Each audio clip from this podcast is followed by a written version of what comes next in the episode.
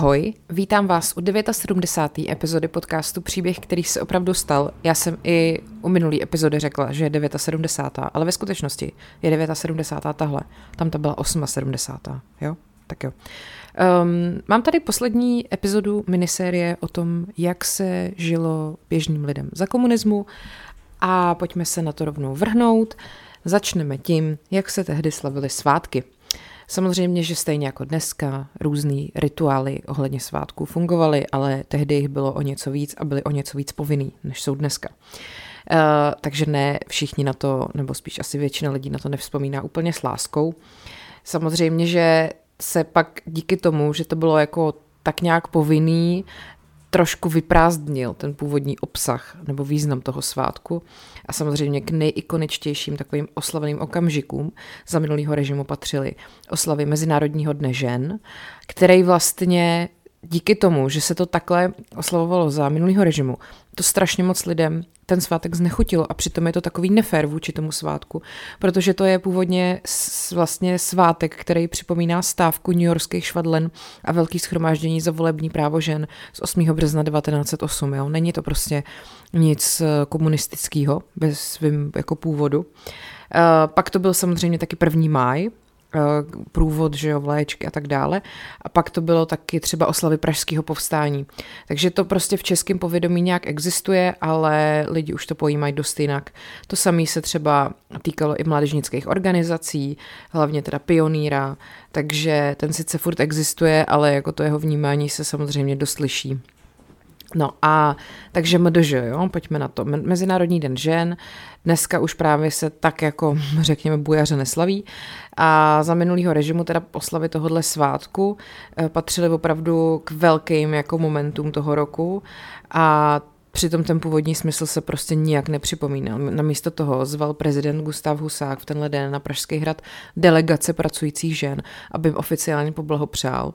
Uh, asi za to, že pracují. Uh, děti vyráběly v rámci výtvarné výchovy maminkám přáníčka a v obchodech se objevovaly bombonéry a hlavně karafiáty. Já teda musím říct, že karafiát pro mě taky přesně je úplně synonymum uh, komunistického svátku a i když ta kytka za to chudák nemůže, tak prostě když, jako, když mi někdo dá krafiat, tak uh, mám pocit, že si před spaním čte Marxe. No, uh, každopádně tenhle ten svátek se pojil hlavně taky s pořádáním podnikových večírků a popíjením, jo. Uh, dost příznačný přitom bylo, že si to často víc užili muži než ženy. Uh, Eh, tady na to vzpomíná eh, pracovnice ústavu, někdejší pracovnice ústavu makromolekulární chemie v Praze, zase pro deník CZ. Kdybych to brala podle našeho ústavu, tak řeknu, že oslava MDŽ byla především ožíračka pro chlapy a myslím, že tohle řeknou všichni. No, to je asi podobné, jako když se třeba ženě narodí dítě, nebo když žena otěhotní, nebo No to je jedno. Eh, na druhé straně jsme Mezinárodní den žen nebrali jako bolševický svátek, byla to pro nás příležitost k příjemnému popovídání, při němž se sešlo víc lidí z ústavu, z různých oddělení. To na něm bylo příjemné. Pro nás ženy bylo navíc usměvné, že jsme většinou dostali od mužů bombonéru, přičemž sami sebe obsloužili pitím samozřejmě daleko lépe. Myslím ale, že jen málo lidí znalo skutečnou historii tohoto svátku. No a jak jsem říkala právě, že ten svátek byla bohužel, spíš to bylo vnímaný jako nějaká oficialita, co ten režim hrozně protežuje.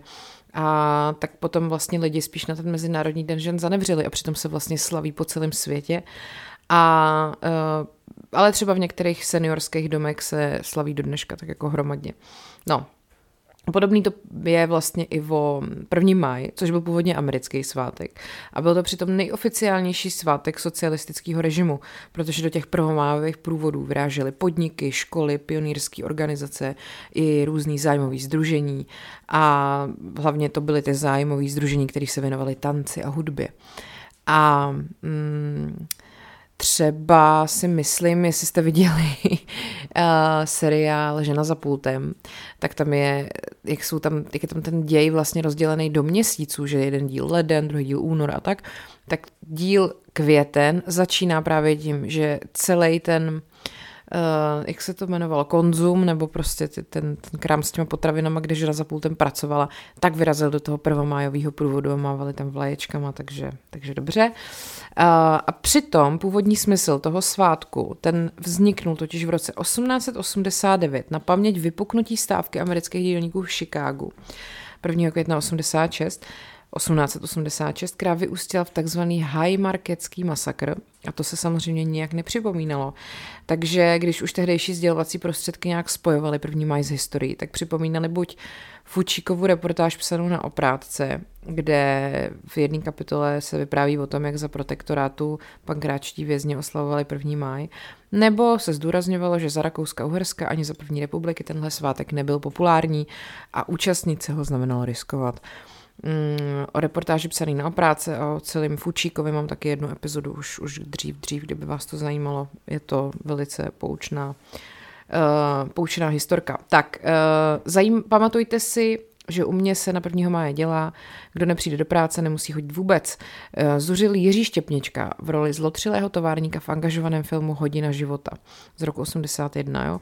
Podobná scéna se pak objevuje i eh, v pokračování seriálu Sňatky rozumu, který se jmenovalo Zlá krev, to bylo to dělnický pokračování. To se natočilo v roce 86 a takhle tam se hněvá člověk, vlastně záporák, e, jako ten Martin Nedobil, což byl podnikatel, což byl nepřítel režimu, že jo. Prostě nechtěl slavit svátek práce.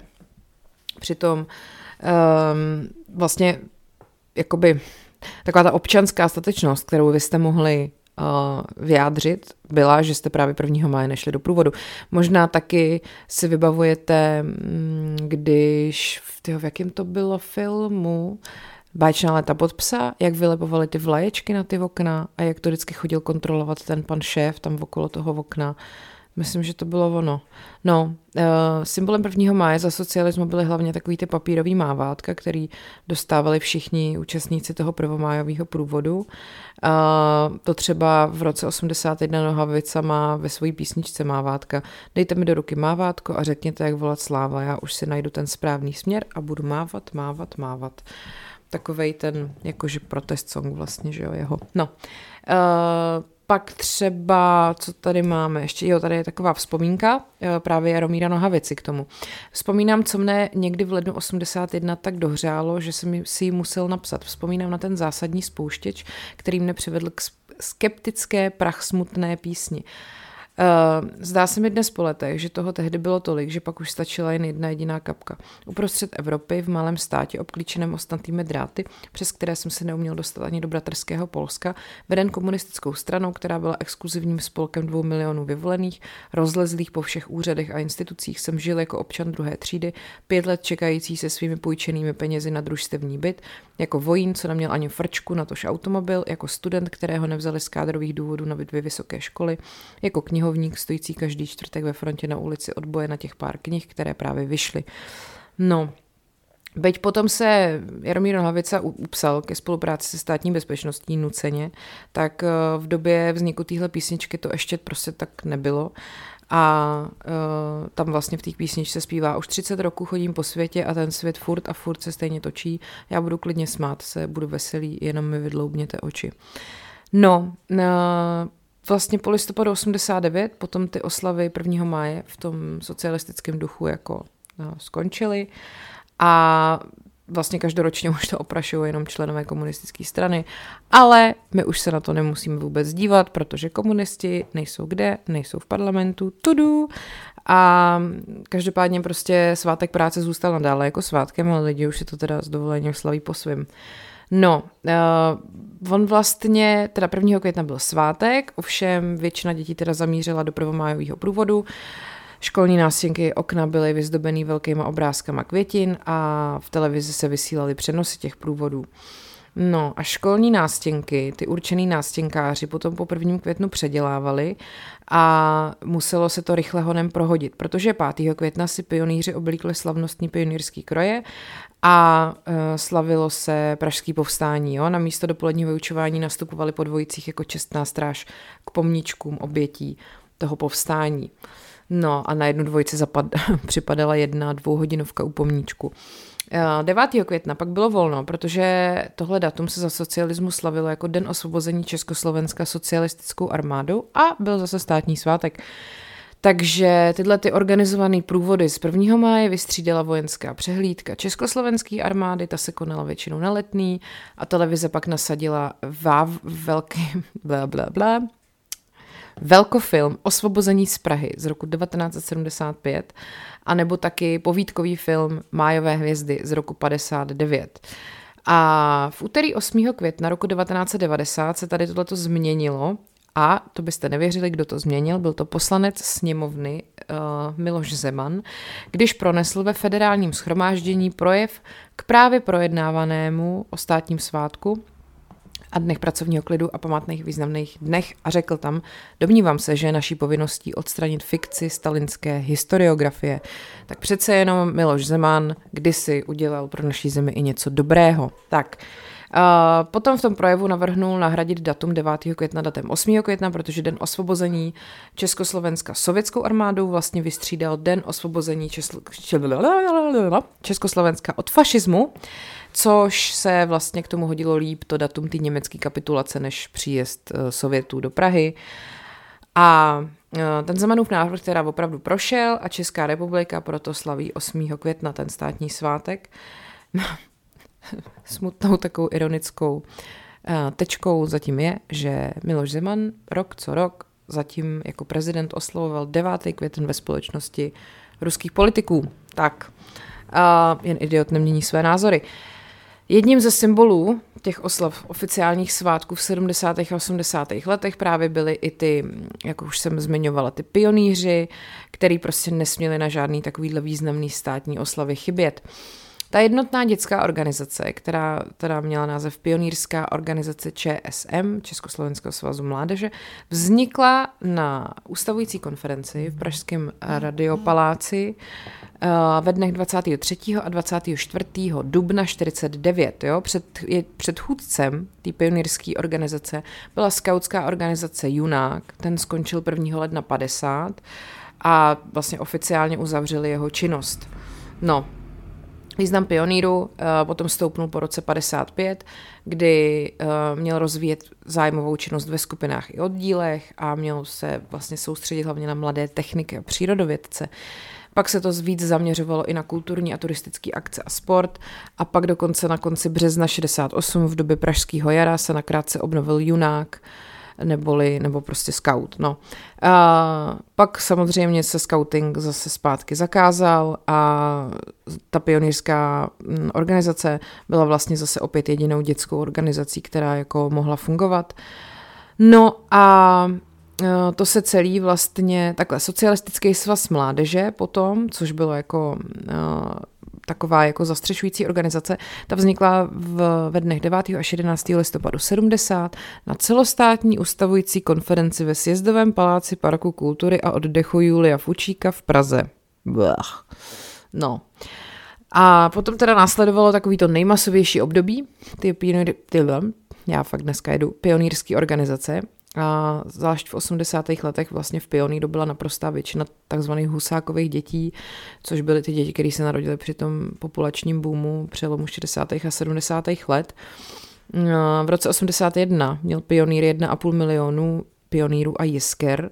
Jiskry byly ty mladší pionýři, kteří se v jiskře připravovali na vstup do pionýra což je strašný. Uh, především díky jako iniciativě řady těch vedoucích, který dokázali vzbudit ten dětský zájem a fungovaly naštěstí tyhle ty oddíly jako ideologicky spíše jen formálně a hlavně tam šlo o to, že se těm dětem docela rozvíjely nějaké přirozené schopnosti, dodržovaly se tam i ty tradice toho scoutingu, i když jako samozřejmě skrytě.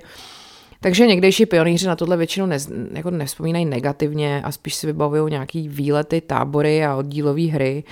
A tak vlastně pionýr potom přežil i ten převrat v roce 89 a začal působit jako společenská organizace. No, uh, takže, takže takhle, to bylo takové ještě rozšíření toho, jak to fungovalo při těch oficiálních svátcích a uh, protože teda pionýři tam vždycky museli chudáci stát nějakou čestnou stráž u hrobečku. Tak, a jdeme na vybavení domácností, jo.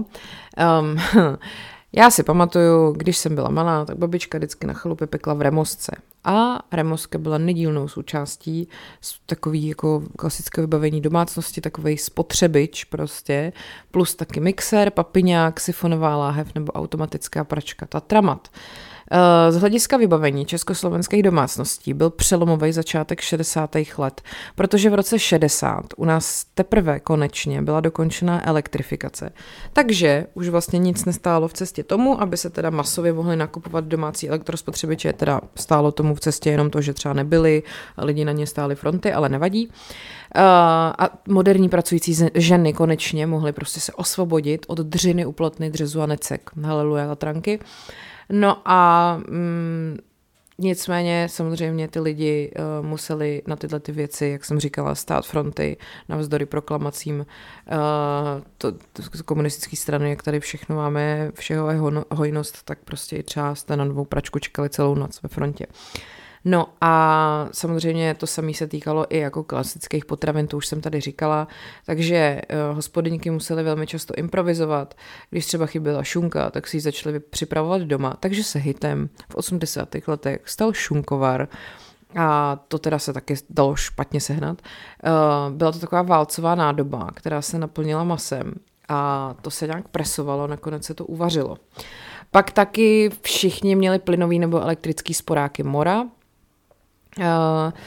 to, že plyn se přiváděl do sporáku z bomby, který, která byla někde v přístěnku, to už si dneska málo kdo umí představit, to už fakt třeba máte jenom na chalupě, že jo. Uh, no a pak třeba se ale stalo, že jste prostě vařili, vařili a najednou ten plamen z poráku zhasnul a neměli jste žádnou rezervní bombu a neměli ani v obchodě, že jo, tak i to se vám jako mohlo stát, smůla. Uh, pak taky samozřejmě nechyběla drátěná sifonová lahev, kterou se vyráběla sodovka, to si taky pamatuju ještě jako dítě, vždycky s těma bombičkama, prostě uh, s krabičkama, to mi přišlo hrozně jako dobrý hra, jsem se v tom přehrabovala. Uh, bylo to to, já myslím, že součást fakt každé domácnosti a hrálo to i ve filmech a inscenacích, prostě takový úplně typický relikt jako té doby. Lidi se tak vyráběli doma sodovku a potom to vlastně skončilo uh, docela jako vtipně, tato um, masová popularita toho sifonu, protože ty bombičky se prostě přestaly vyrábět. Um, no ale dokud teda byly, tak jste si sodovkou mohli plnit třeba nerozbitné sklenice, takzvané duritky, které patřily k takový povinný výbavě domácností školních jídelen. Uh, myčky nádobí se v Československu začaly objevovat už v 70. letech, ale samozřejmě jenom tam, kde měli přístup k bonům a tudíž do Tuzexu. No, uh, co se týká třeba uh, ještě jiných elektrospotřebičů, tak samozřejmě takovou nejrozšířenější značkou byla ETA, Eh, vlastně ochranná známka, kterou jako dneska takhle známe. Eh, podnik Elektro Praga původně eh, neměl, přidali až v roce 1960 a na počátku této výroby vlastně stála firma ESA Jana Pošvice a potom se to teda znárodnilo, začlenilo se to do koncernu Elektro Praga a k původně vyráběným žehličkám se a vařičům se přidali taky vysavače. To získalo právě v 50. letech velkou oblibu eh, v domácnostech a i za hranicema, to lidi jako zajímalo. No a taky potom vlastně eh, těm spotřebičům se dávaly i takový jako nadpozemský jména, třeba Jupiter a Pluto. Mm, a v plánu původně teda bylo vyrobit vysavače, které budou pojmenovaný po víc než polovině planet té naší sluneční soustavy, což e, vůbec jako bylo revoluční pojmenovávat takhle spotřebiče, protože předtím měli jenom nějaký čísla. No ale nakonec do výroby šly jenom Jupiter a Pluto a vlastně za tím designem tehdy stáli dva výtvarníci, Stanislav Lachman a Miloš Hájek a Pluto 400 byl malý a připomínal vajíčko, tak mu tak všichni začali přezdívat a Jupiter 402 byl první vysavač s celoplastovým tělem v zelené nebo šedé barvě, který překvapil technologickými vychytávkami. Jo. Měl nožičky a mohli jste ho postavit a mohl vysávat i na vyvýšených místech, dámy a pánové. No, pak taky třeba tam bylo sešlapávací zapínání, to si pamatuju přesně, jak jsme měli vysavač a měl to takovou nášlapku a bylo to hrozně jako dobrý, že se k tomu člověk nemusel ohybat. no a v Hlinsku potom, kde teda ETA byla, tak se začal vyrábět v roce 1981 vysavač ETA 400, Uh, pak ten designér Stanislav Lachman vytvořil pro tu firmu ještě spoustu dalších návrhů, uh, třeba fan ve tvaru laserové pistole a pak taky ikonická žehlička ETA 211, která měla pozor ve své době největší žehlící plochu na světě. Uh, no, každopádně ty vole, my jsme byli fakt neuvěřitelní. No, průkopníkem výroby elektrických mixérů jsou Spojené státy. Už v roce 1920 uh, v amerických domácnostech prostě všichni měli uh, mixér a vyráběli to, jako používali to k výrobě mléčných koktejlů. K nám se to dostalo až počátkem 60. let a prvním masově používaným modelem byl ETA Pragomix Special – ten vzniknul už v roce, nebo v 50. letech, ale hospodyníky moc nevěděli, k čemu to používat a tak prostě sice v prodejnách ty kusy byly, ale nikdo to nekupoval. Pak začala nějaká velká kampaň a najednou prostě se to vyprodalo a pamětníci si možná vybaví mixér ve tvaru kalichu, jeho tvůrcem byl taky právě ten Stanislav Lachman. Uh, malý pečící hrnec nebo malá přenosná trouba vhodná na chaty nebo chalupy, takzvaná pečenka, to je byla věc, kterou eh, Čechoslováci milovali v 60. letech. Ta se vyráběla jenom jedno desetiletí, ale zase ji můžete prostě najít jako do dneška v nějakých kuchyních, třeba na chalupě a tak. No a pak tu máme právě tu remosku, což je taková univerzální elektrická pečící mísa. Uh, což ten konstruktor Oldřich Homuta vlastně trošku ukradnul ve Švédsku, tenhle ten nápad, kde měli takový elektrický hrnec, který vařil, ale nepek, jo, kdežto remoska, remoska peče. No, Takže uh, vlastně ty první bramosky vznikly už v polovině 50. let a uh, První jakoby vynález byl nazývaný počátečníma písmenama příjmení otců konstruktérů, což byl Hud, jo, Oldřich Homut a Jindřich Uher a Antonín Tyburec, ale potom to právě uh, dostalo název podle podniku elektrovýroby Remos, což bylo zkrátka revize, elektromontáže, opravy, servis. No a po sametové revoluci to vypadalo, že éra Remosek skončila, ale pak se o obnovu slávy postaral Jiří Blažek, který koupil licenci na tu výrobu a mm, e, vlastně ta remoska furt jakoby funguje stejně, ta podstata toho, toho celého, jak to, jak to, no, jak to funguje.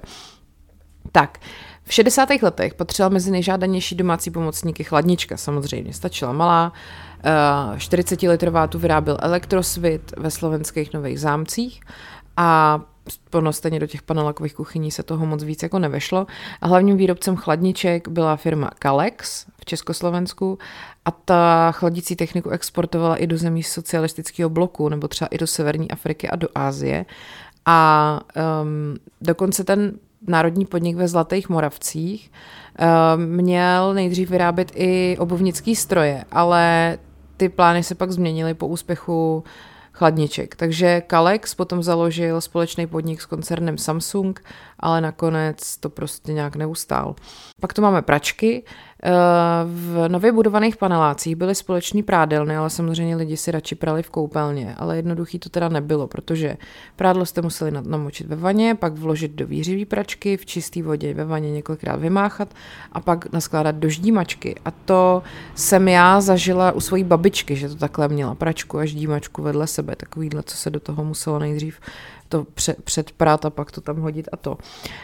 A to mě se teda jako dítěti strašně samozřejmě líbilo, protože ona vždycky to do toho hodila, zavřela a pak to musela jako držet, aby to úplně jako nevodlítlo někam do hajzlu.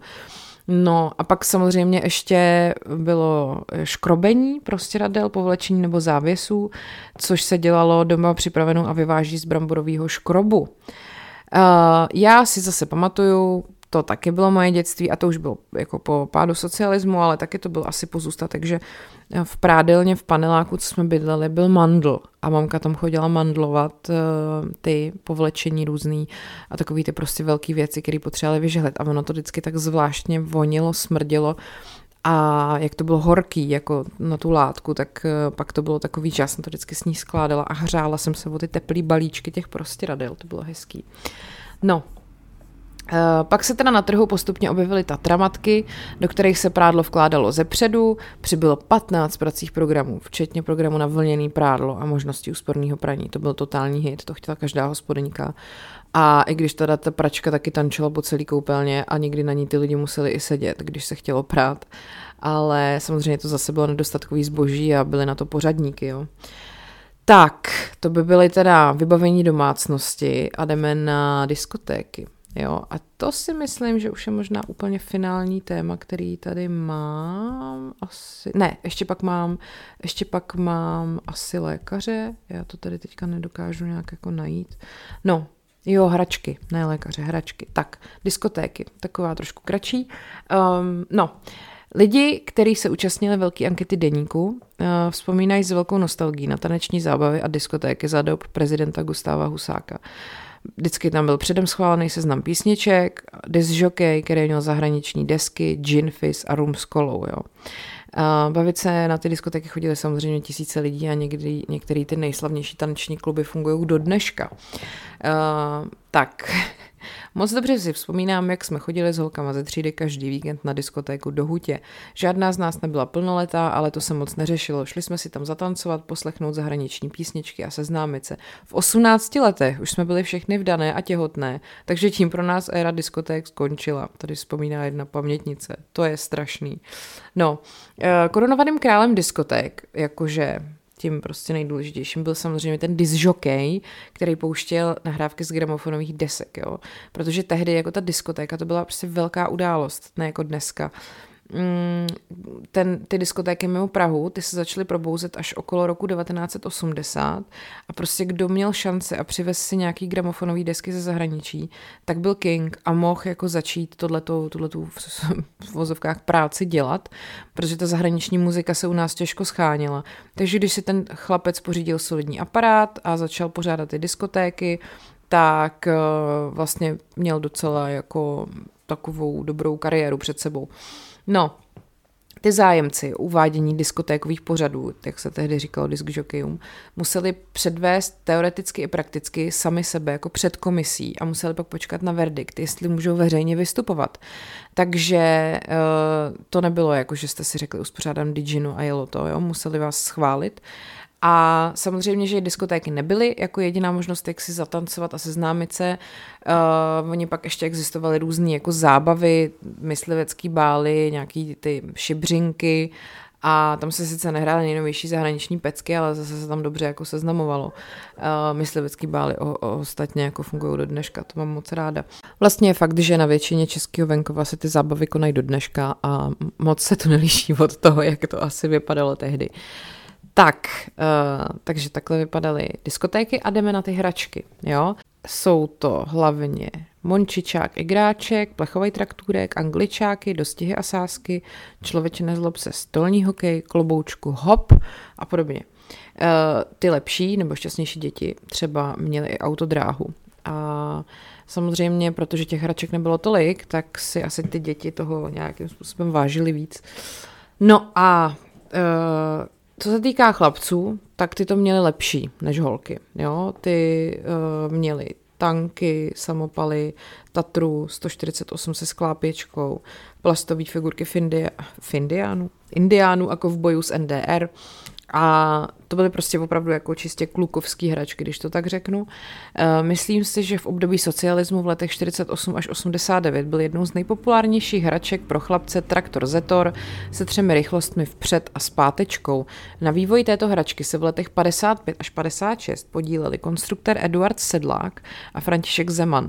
Výroba začala v roce 1957 v lidovém družstvu Svet v Liberci, ještě před rokem 1960 bylo lidové družstvo začleněno pod družstvo Náchod. K dalším oblíbeným hračkám patřil pásový traktor, eh, který se vyráběl už od roku 57. A to všechno říkám sběratel Michal Videnský, který má ve Velvarech Muzeum technických hraček a jeho právě nejoblíbenější a podle něj nejvydařenější československá hračka je právě ten traktor Zetor. Uh, pak taky ještě dodává, že ne, uh, nesmí zapomenout na vláček a stavebnici Merkur. Ten Merkur byl hodně populární. Uh, vláček Merkur se potom vyráběl až do roku 68 v původním provedení, už tak, jak vlastně se začal vyrábět v roce 25. A potom stavebnici ve skoro stejném provedení do dnešní doby vyrábí firma Cross v Polici nad Metují. No, Velmi oblíbená hračka byla právě i autodráha, která se vyrobila v různých jako obměnách a uh, třeba tady právě ten Michal Videnský ještě dodává, že hodně populární byl i výrobek terénního auta Jeep, který sloužil za druhé světové války uh, v americké armádě, jako ne, že vyráběli tady ten velký Jeep, ale jako tu hračku, že jo. Začalo se to vyrábět po roce 45 a uh, ku podivu, i když to měl americký původ, ten Jeep, tak to za socialismu nikomu jako nevadilo, normálně se to vyrábilo. No, eh, pro holčičky to bylo trošku jako takový menší výběr, mrkací panenky samozřejmě, na ně se daly dokoupit různé oblečky. Já i sama si pamatuju, i když už jsem nevyrůstala za socíku, že když jsem měla panenky, tak mi je vždycky na ně šila a pletla babička, protože se toho nedalo moc sehnat tehdy ještě. A tady vlastně v té době ještě o pár desítek let zpátky to bylo stejně, že to maminky šily prostě na, na mrkačky.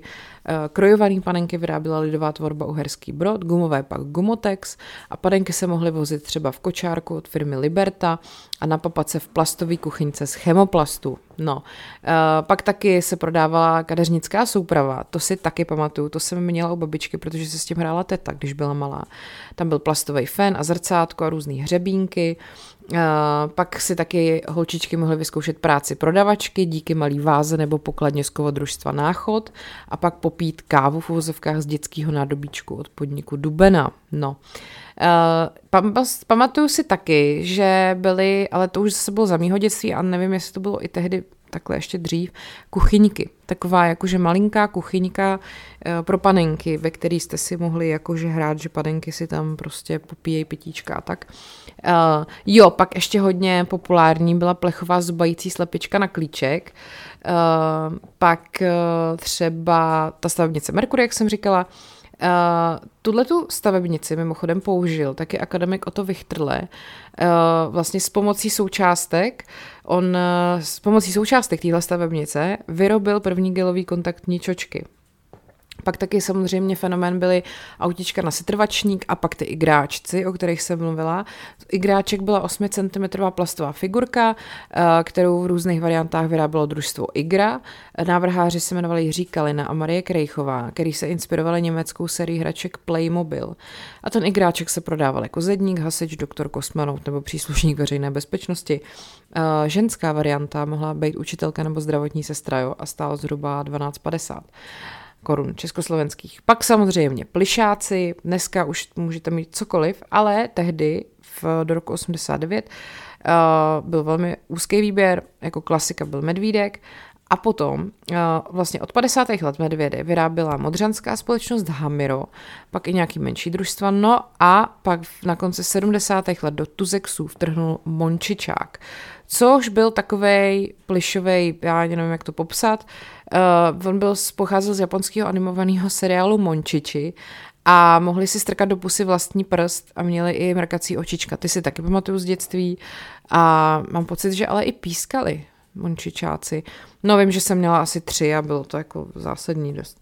Uh, pak taky v Tuzexu se dali sehnat pravý angličáky, což byly vlastně kový modelu automobilu Matchbox od firmy Lesny. Uh, místní výrobci tady tuhle tu anglickou technologii uh, vlastně napodobili u různých autíček na ovládání, takže se v menších rozměrech, který jako vlastně byly takový zmenšený angličáci, se u nás vyráběly zinkoslitinový modely značky Škoda.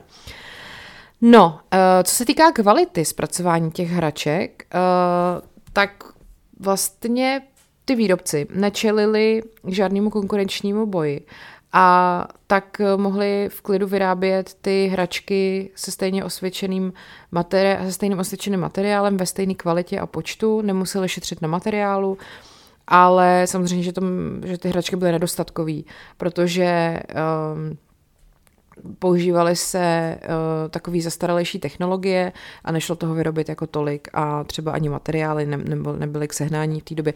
Takže prostě hračky byly vlastně paradoxně celkem kvalitní, ale nebylo jich jako tolik ani jako druhů, ani jako množství.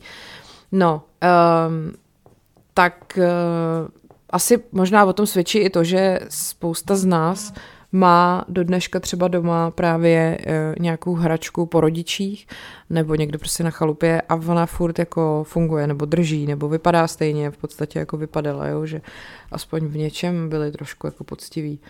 No, eh, tady mi přijde ještě docela zajímavý. Za dlouhých 25 let, co Michal Videnský, to je ten šéf toho hračkového muzea, sbírá hračky, naschromáždil větší množství velmi zajímavých unikátů. Jo. Z těch největších kuriozit mohu jmenovat například tanky ze zbrojovky Brno z let 1947 až 8, kde se, které se vyráběly jenom asi dva roky. Jedná se o největší tanky na pérový pohon o délce 28 cm. Uh, mě tady furt vibruje telefon, já se omlouvám. Uh, při svých výstavách hraček po České republice, které děláme již 11 let s kolegou, pod hlavičkou Muzeum technických hraček se přesvědčujeme o velkém zájmu a zaujetí pro tyto hračky. Pro mnoho dětí jsou to hračky, které nikdy neviděly. No jo, tak to je fakt, že dneska si děti pořídí um, takový ty vlastně všechno, co chtějí a je to všechno rychlý a, a hned ale už to asi není vzácnost taková. No já nechci říkat, že to dřív bylo lepší, prostě nás nebylo to lepší, jo, ne, ne, ne, tady ze mě nic takového nedostanete, ale prostě bylo to jiný. Tak a to by bylo z mého vyprávění o tom, jak se běžným lidem žilo za komunismu. Všechno. Kdyby vás ještě něco napadlo, co jsem tady nespracovala a co je podle vás třeba zajímavý, tak mi to napište a to zkusím ještě do toho zpracovat a vytvořím třeba ještě nějakou další epizodu na tohle téma. Tady to je všechno z toho, co mám já a děkuji vám za pozornost. Kdybyste chtěli, sledujte mě na Instagramu podcast příběhy nebo na Instagramu paní Královna. Můžete mě taky podpořit na bonusovém kanálu herohero.co lomeno podcast příběhy, kde denně, denně, týdně vychází dvě epizody navíc. A to už je skutečně vše. Mějte se hezky a ať je váš život příběh, který se opravdu stal.